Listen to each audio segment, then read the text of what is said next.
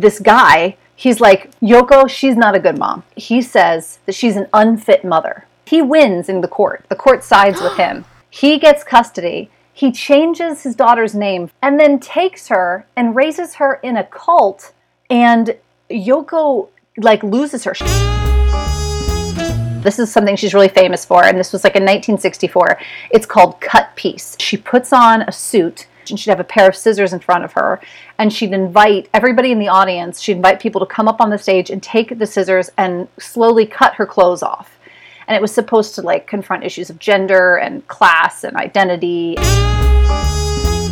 This accusation that has been thrown about for ever since the Beatles broke up is really not true and is denied by other members of the Beatles.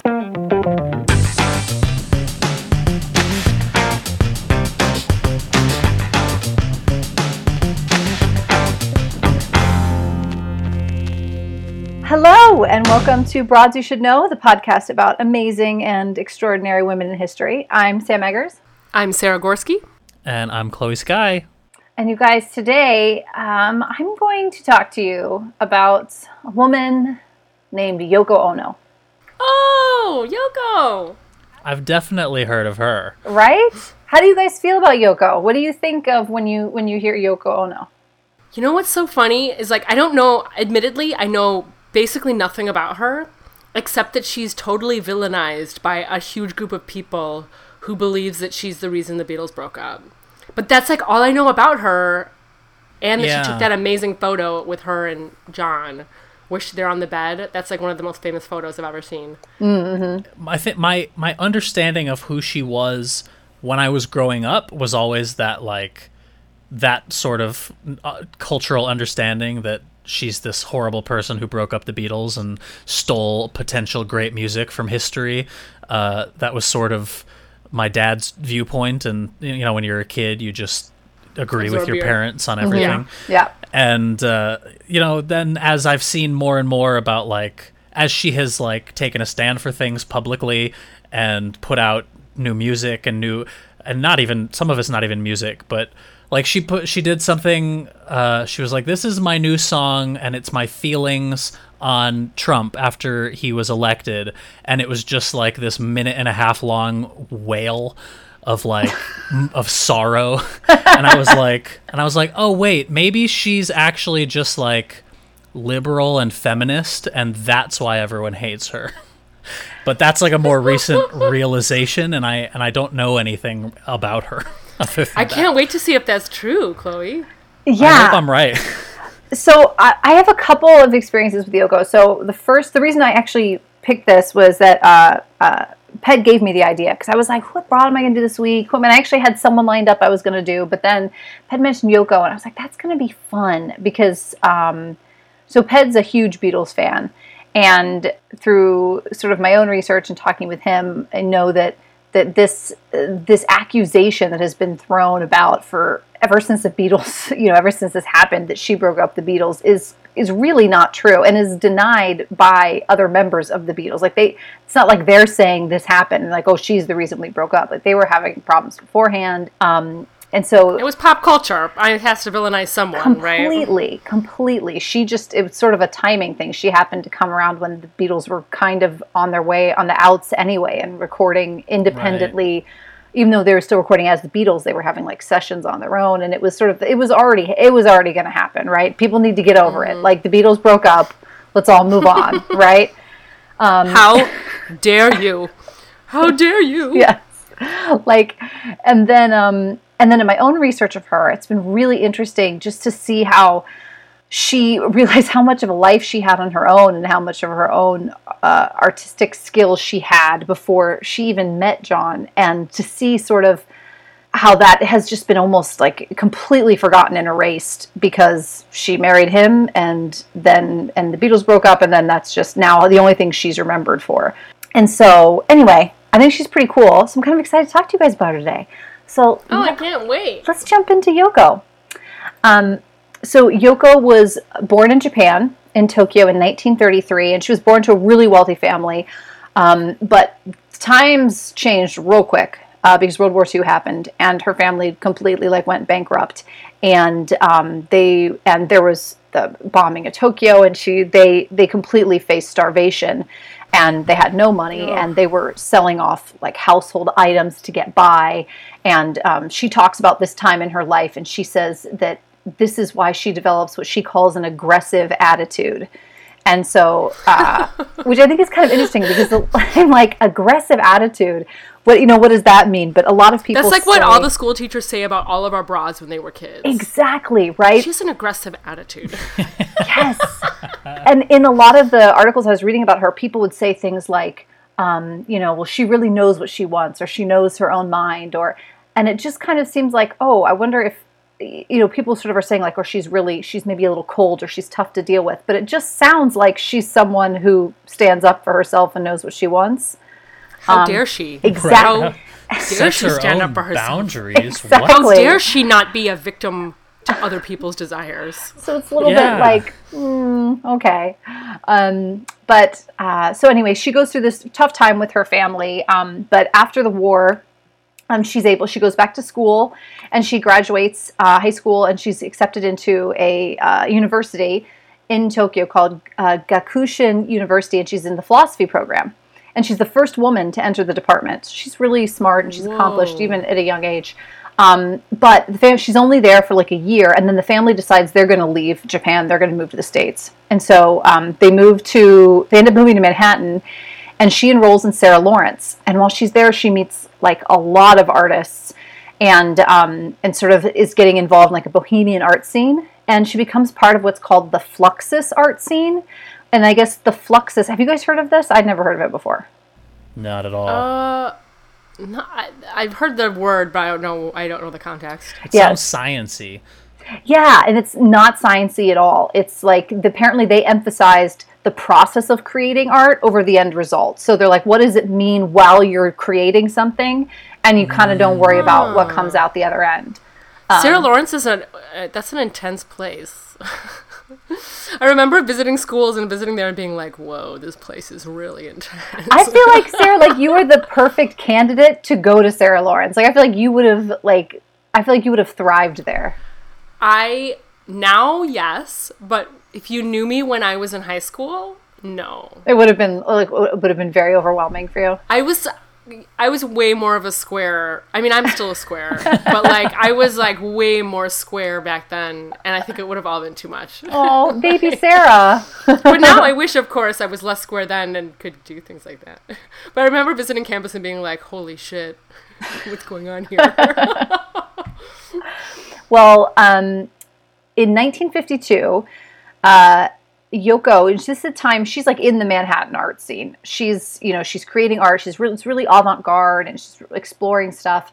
And um, she's cre- actively creating her own art, and it's What was her, installations. did you say what her medium was? Is it painting or? It's she does like installation and performance art. So it's Ah, kind of like okay. all over the place, but a lot of it they're like experiences. And I'll tell you guys about a couple of them because some of them are actually kind of cool. Um, and so in 1952, she elopes to Japan with this Japanese composer she meets named Toshi Ichiyanagi. Um, but it does not go well. And so, like, they are living apart almost immediately. They end up filing to, for divorce in 1962. And she's Oh. like, and during this whole thing, she's like really depressed. And she briefly is in a mental institution in Japan. Like, it's, Oh, vi- it's really difficult. And um, Wow. Did you you know why she went to a mental institution? I think they're saying clinical depression. So That's fair. I think it's just she. It might have just been like a breakdown, or it might have been. And also, I'm not sure. Like, what is they're say, like they clarify that it's a Japanese mental institution. So I don't know. I'm like, is so that it a, was just a, a woman who had emotions in the 60s and went to the Yeah. spa? and dared say them out loud. yes, and they were yeah, like, that's what, exactly what happened, as we've seen in so many broads. Holy um, shit! And so uh, anyway, in 1962, she ends up. Uh, she, she's she's divorced now from the guy she ran away with. She's out of the mental institution, still doing her art, and she ends up marrying another guy named Anthony Cox, and he's an American, and he's a jazz musician and like art promoter, and um, uh, they end up getting married, and they have a daughter named Kyoko Chan Cox, and have her in 1963 and but this again this is like a really terrible marriage. It does not go well. I think he's like they're both artists and he's they're musicians. And like even though they kind of do performance art together it does not go well. Like uh, it's just like things are bad. And that he's um, and so they they go back to new york though but they're trying to stay together for sort of their careers and for their daughter. They go back to new york and um, and it's he's kind of he's also kind of like her he's also kind of like her manager you know um, but what's what's really weird is that I'm kind of jumping ahead a little bit, but I have to tell it here because this it's such a weird thing. So they have this daughter, right? But what happens is that the father, Anthony Cox, he decides that he does not think that you know when they that they're going to get when they finally finalize their divorce. This is this is a few years later, right? They have a custody battle for the daughter. But this guy, he's like, Yoko, she's not a good mom. I don't like trust her. And at this point, she's with John. And he says that she's an unfit mother. Oh, And so he he wins in the court. The court sides with him, which is so What? surprising to me. He gets custody. He changes his daughter's name from Kyoko. He changes it to Ruth Holman. And he wait, takes how old is the daughter at that point? the daughter. Wait, let's see. If this would have been like 1971, they had the kid. She probably would have been like 10. Oh my god. So he changes her name and then takes her and raises her in a cult called this is the Church of the Living Word, which is also called the Walk. And Yoko like loses her. She, she they disappear. She can't find her daughter. She doesn't Oh my see she doesn't see her again even though they're looking for her. She doesn't see her again until 1998. Ah, Talk about talk about an unfit parent. Right? Jesus.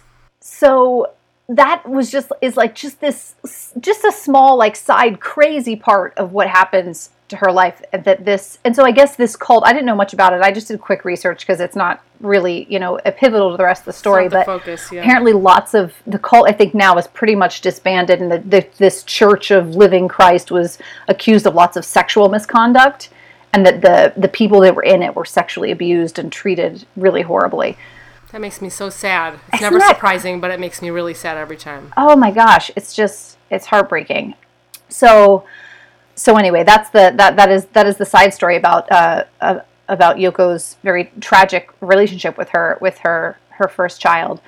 But while this is all happening and before and while she's still um, in this marriage she's still working on her her art full time and i didn't know anything about her art but it's kind of cool. So let me tell you like one of them. And this is a uh, this is something she's really famous for, and this was like in 1964. It's called cut piece, and what it is is she puts on a suit, and she would go to she'd be in a concert hall, and she'd kneel on a stage, and she'd have a pair of scissors in front of her, and she'd invite everybody in the audience. She'd invite people to come up on the stage and take the scissors and slowly cut her clothes off and it was supposed to like confront issues of gender and class and identity and um, this piece she ended up performing this like in carnegie hall in 1965 she did it all over the world and this became a really uh, this is a really famous piece of hers so this is the type of work she does like it's performance and it's also really interactive with audience and um, Hmm, wow. and for example, another thing she did was um, she published a book, and it's called Grapefruit. But it's also the book is actually the piece of art. So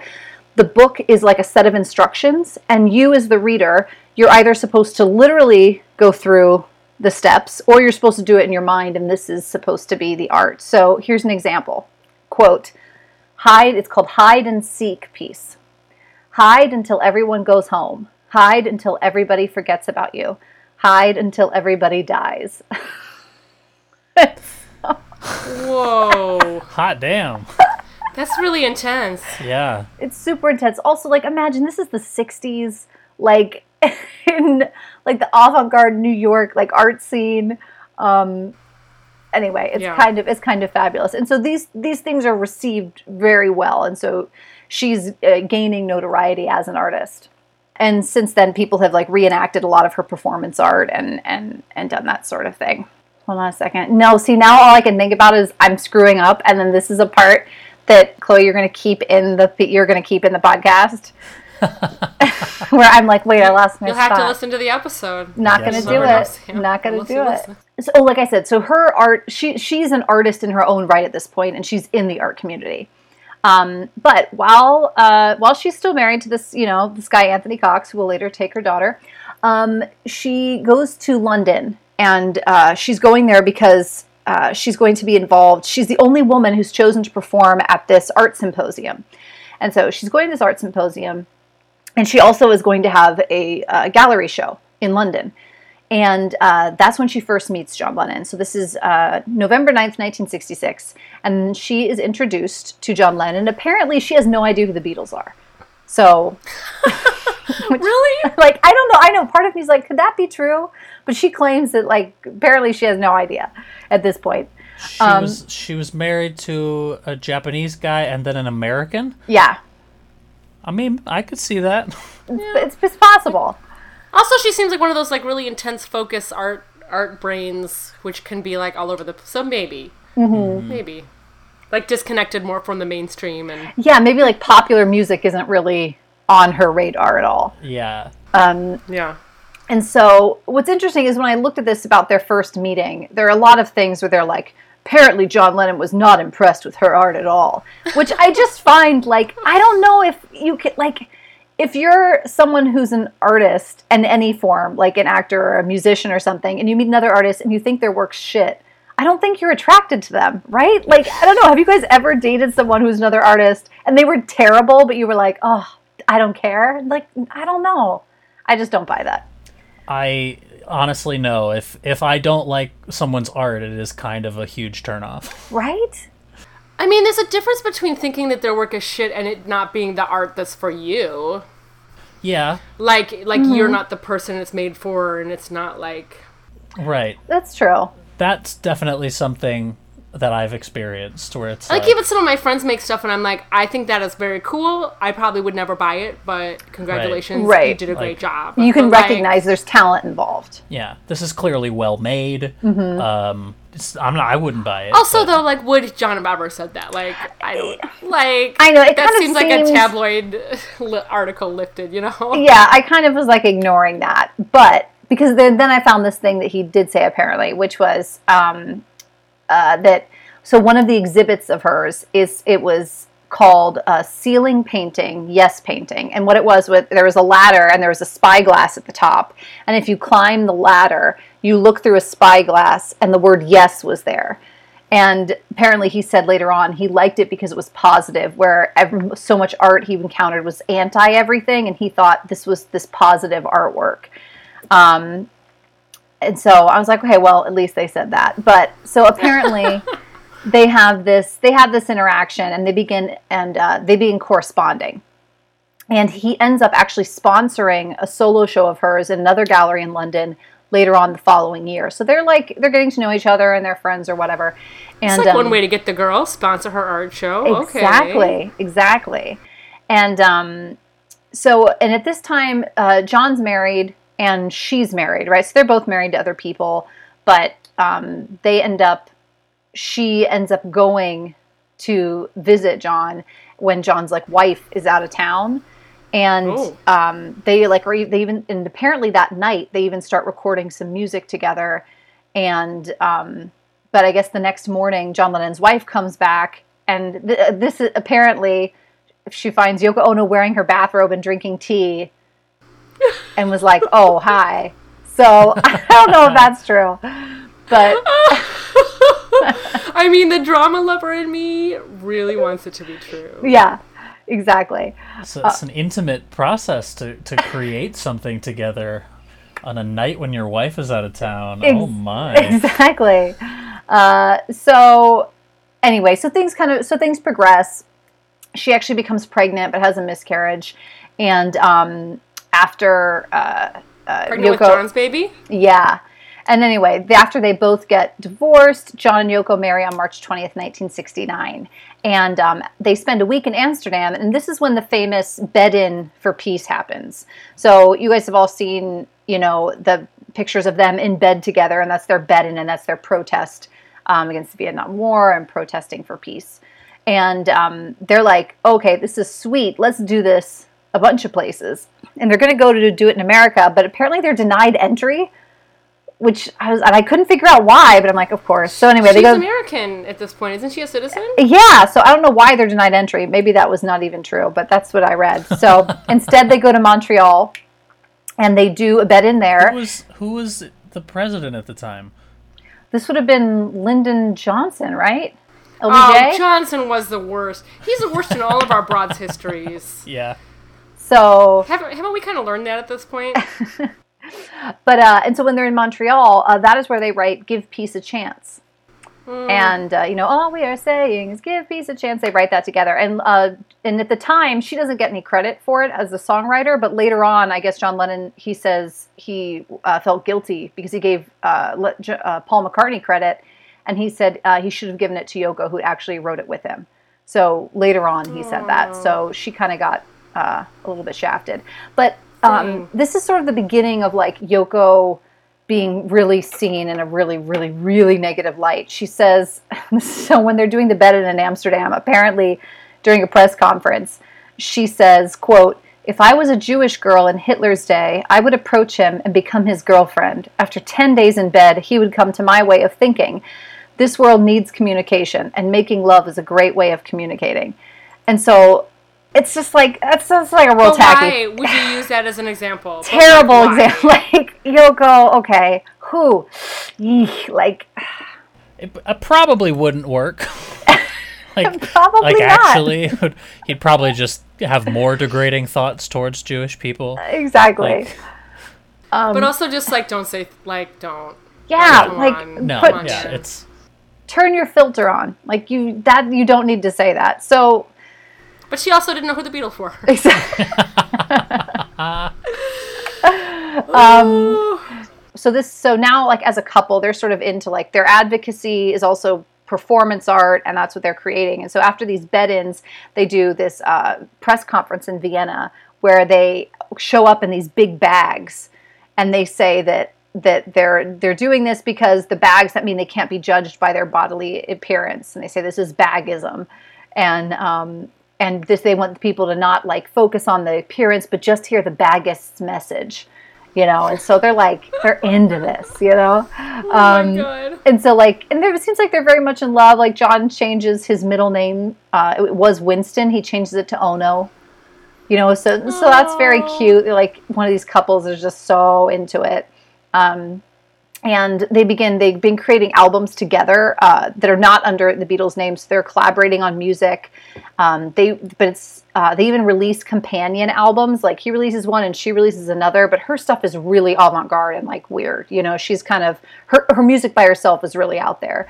Um, that's, that's the one thing that I definitely knew about her. yeah she's like very exploratory and not you know not in the popular mainstream um, they also this is when they also released the song um, you know happy christmas war is over. You guys know that song? War is over if you want it. Great song.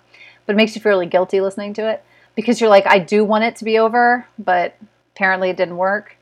So anyway the beatles uh, the beatles disbanded in 1970 uh, Yoko and John, they live in London, but the tabloids are just like vicious and like overtly racist. And it is apparently it's hell. Like they, they can't take it anymore. So they moved to New York as a way to try to get away from all the negative exposure that they're going through. Specifically racist uh, like against Yoko. Like Yeah, it's re- it's just like really bad. And everyone is really hooked on she broke up the Beatles and which Yeah. is not what happened. So it's just it, it's not a good uh, it's not a good place for them.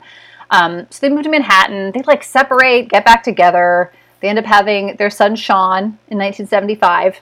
And John Lennon takes time off to be a stay-at-home dad. So like he's just taking care of his son, and she still does her art and she does music on her own. And they're you know things seem to be like maybe they're good.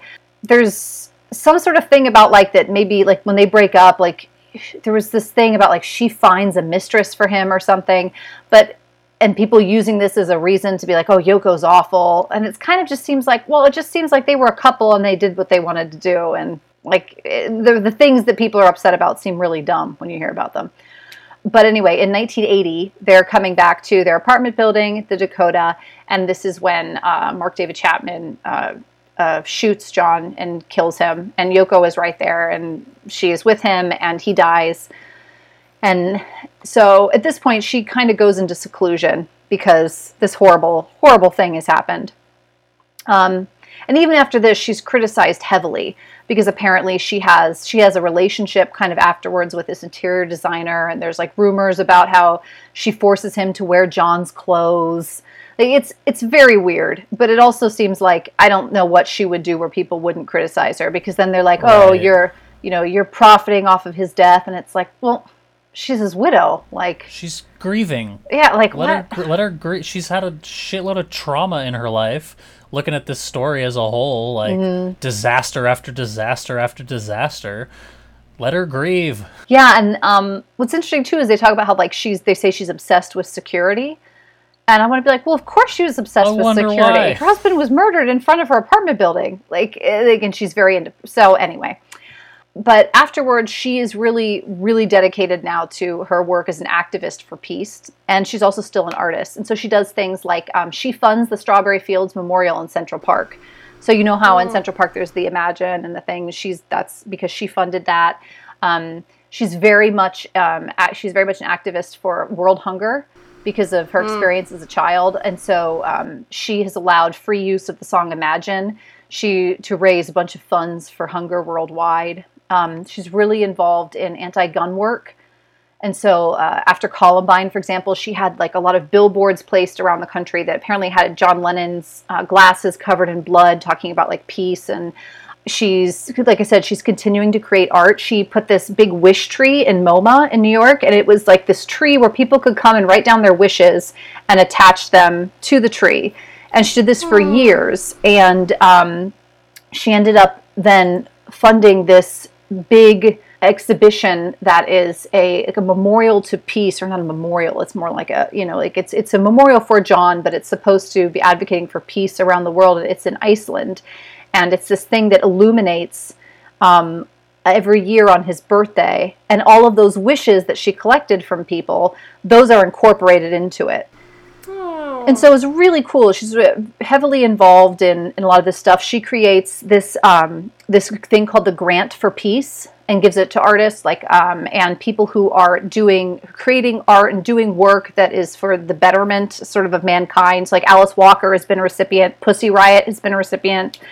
Um, and she's had um, but she's had she continued to have all this drama and this sort of sadness in her life. So she had her longtime driver apparently was charged in a plot to extort two million dollars from her using threats to kill her and her son. What? Yeah, so like all of What these is the deal with drivers? Oh my gosh, Yeah. you're right.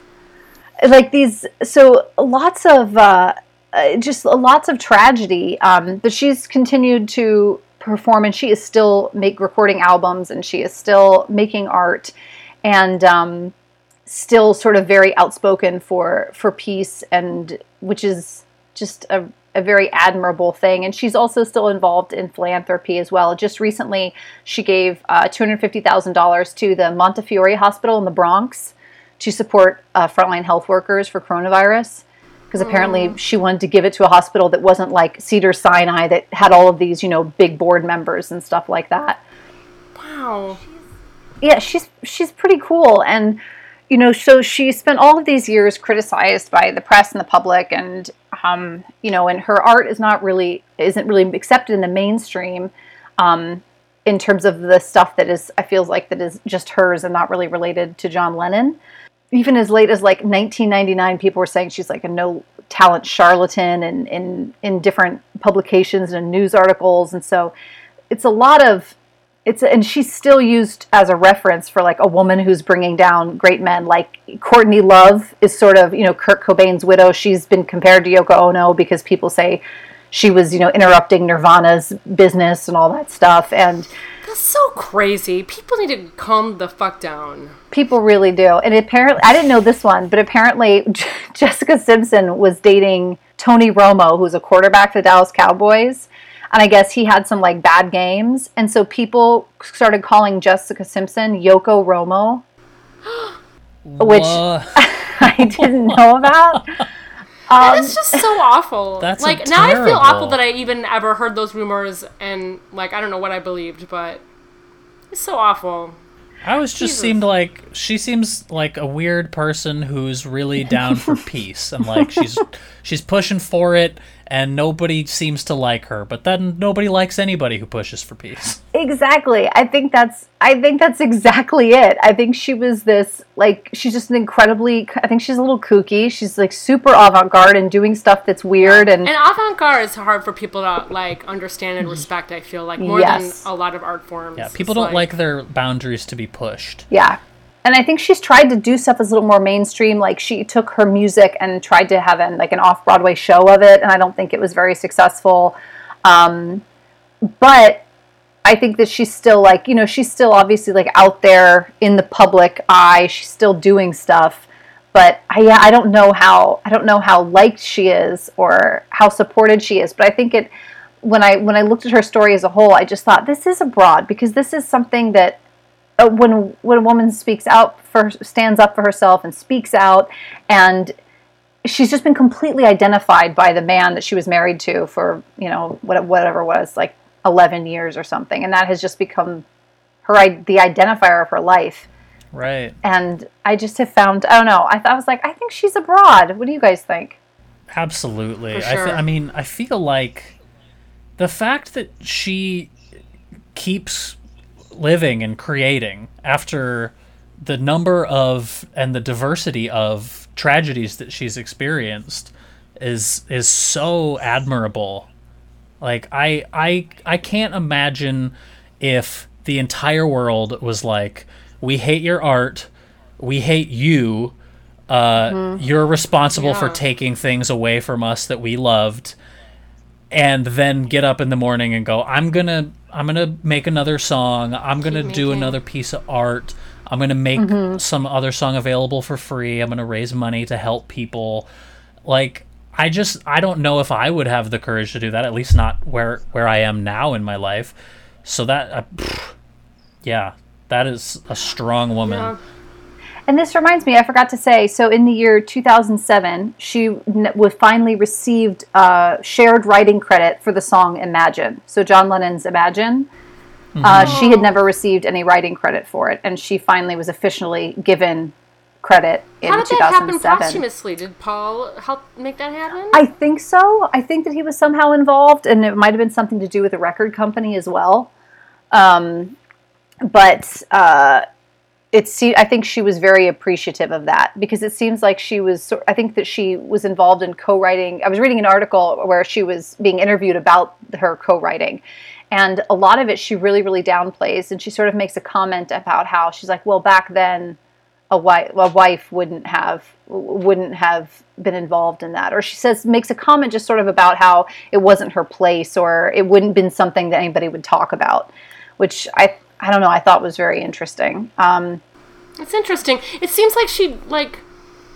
I mean, she's obviously an artist doing avant-garde, like sh- kind of showy stuff, but it doesn't seem like that she actually has that much of an ego to her in the way that she interacts, like with John and John's IP. Like, you know, that makes me think that there's like a more there's an earnestness there that like she didn't get credit for. You know. Yeah, it was interesting because I was this uh, this one article that I read about this this guy who was just uh, he was a he, he did not he was not a fan of hers, and I'm just going to read you a couple of things. These aren't direct quotes; these are me paraphrasing. But um, after the interview Oh, we got her, a dude quote section. Okay, Sort of. quotes. Let's go. Drum, drum, dude drum roll. paraphrase. But um, after he met with her, he was like, she uses she uses John's death to her own advantage. She's just a widow. Um, he said she was having an affair before she died with this uh, before before he died. Excuse me, um, and that that somehow meant that you know like that she was that her tears. Uh, he made a comment about how he didn't really believe her tears about John's death, which is just like how so horrible. absurd Um, What an asshole. uh, he criticized that when he went to her house for an interview, he had to take off his shoes. And he makes a comment about how, like, oh, well, I'm glad I remembered to wear these nice socks. Like, how it's, and I want to be like, you're going to someone's home. Take your fucking shoes Yeah, off. also, it's like fucking Japanese culture. Get the fuck over it, dude. Yeah. and um, he makes a comment, and I don't know what this has to do with anything. He said she's very small and very hard, but very busty. Like what? what? Ew. Gross. Why? Why Like- would you even mention that? That's all I could think about. I'm like, why is that even in this? Why, why is that even a thing? Um, Oh my god, this guy sounds like a piece of shit. yeah, and so it's Absolute just, piece like, of shit. And also, he sounds like nobody. Like, who's this fucking dude? And Yoko Ono's name is on everybody's mouth. And, and when he got mad too, he said in the interview that when she showed up, she she sort of laid down ground rules for the interview, and she said, if you're going to interview me, then this was going to be 50% about John and 50% about me, and that's why he felt like, who are you? You're just his widow. And after reading about her life, your I'm like, dude. she's not though. And she's probably she's been talking about her husband for the past I don't know 50 years. So I'm sure that's all that anybody ever wants to talk about with her. And she Yeah. still gave you fifty percent of the interview to talk about him. Exactly. That's crazy. So I just thought, ah, anyway. Um, so I wanted to just I respect that. I respect those ground rules. Actually, Yeah. that makes me respect her more. To Yeah, like set the me rules and be too. like, "This is what we're going to be talking about." yeah, we And I can feel do like this, that's a but that's a generous rule to set. Yeah. And also, I feel like dudes do that all the time, and they never get called out for being assholes. totally. So Yeah. whatever. Um, so I took I I was perusing her Instagram before this just because I was like, what? I just want to see what she's posting on her Instagram. Um, because it's kind I of wanna see what fun. she's posting on her Instagram. And she posts like sometimes she'll post like little poems or like just little pictures and it's always like I love you and peace and stuff. Like it's always really nice. So one of the things she posted, and I think these are lyrics from one of her songs. I just wanted to read it real fast. She says, "This is uh, this is in May 2017." She said, "Yes, I'm a witch. I'm a bitch. I don't care what you say. My voice is real. My voice is truth. I don't fit in your ways." And it's a picture of her in like this all white room with like a white fedora and black sunglasses, and she's like 89 now. it's just She's so cute. Her Instagram is so cute. Isn't she cute? I'm looking at it right now. I know it's kind of adorable. And um, the last thing I want to say about Yoko Ono is that I heard an interview with her maybe a year or two ago, or maybe even longer than that, where she was talking about something she does at night if she can't sleep, or if or uh, something she does that she finds that brings her peace.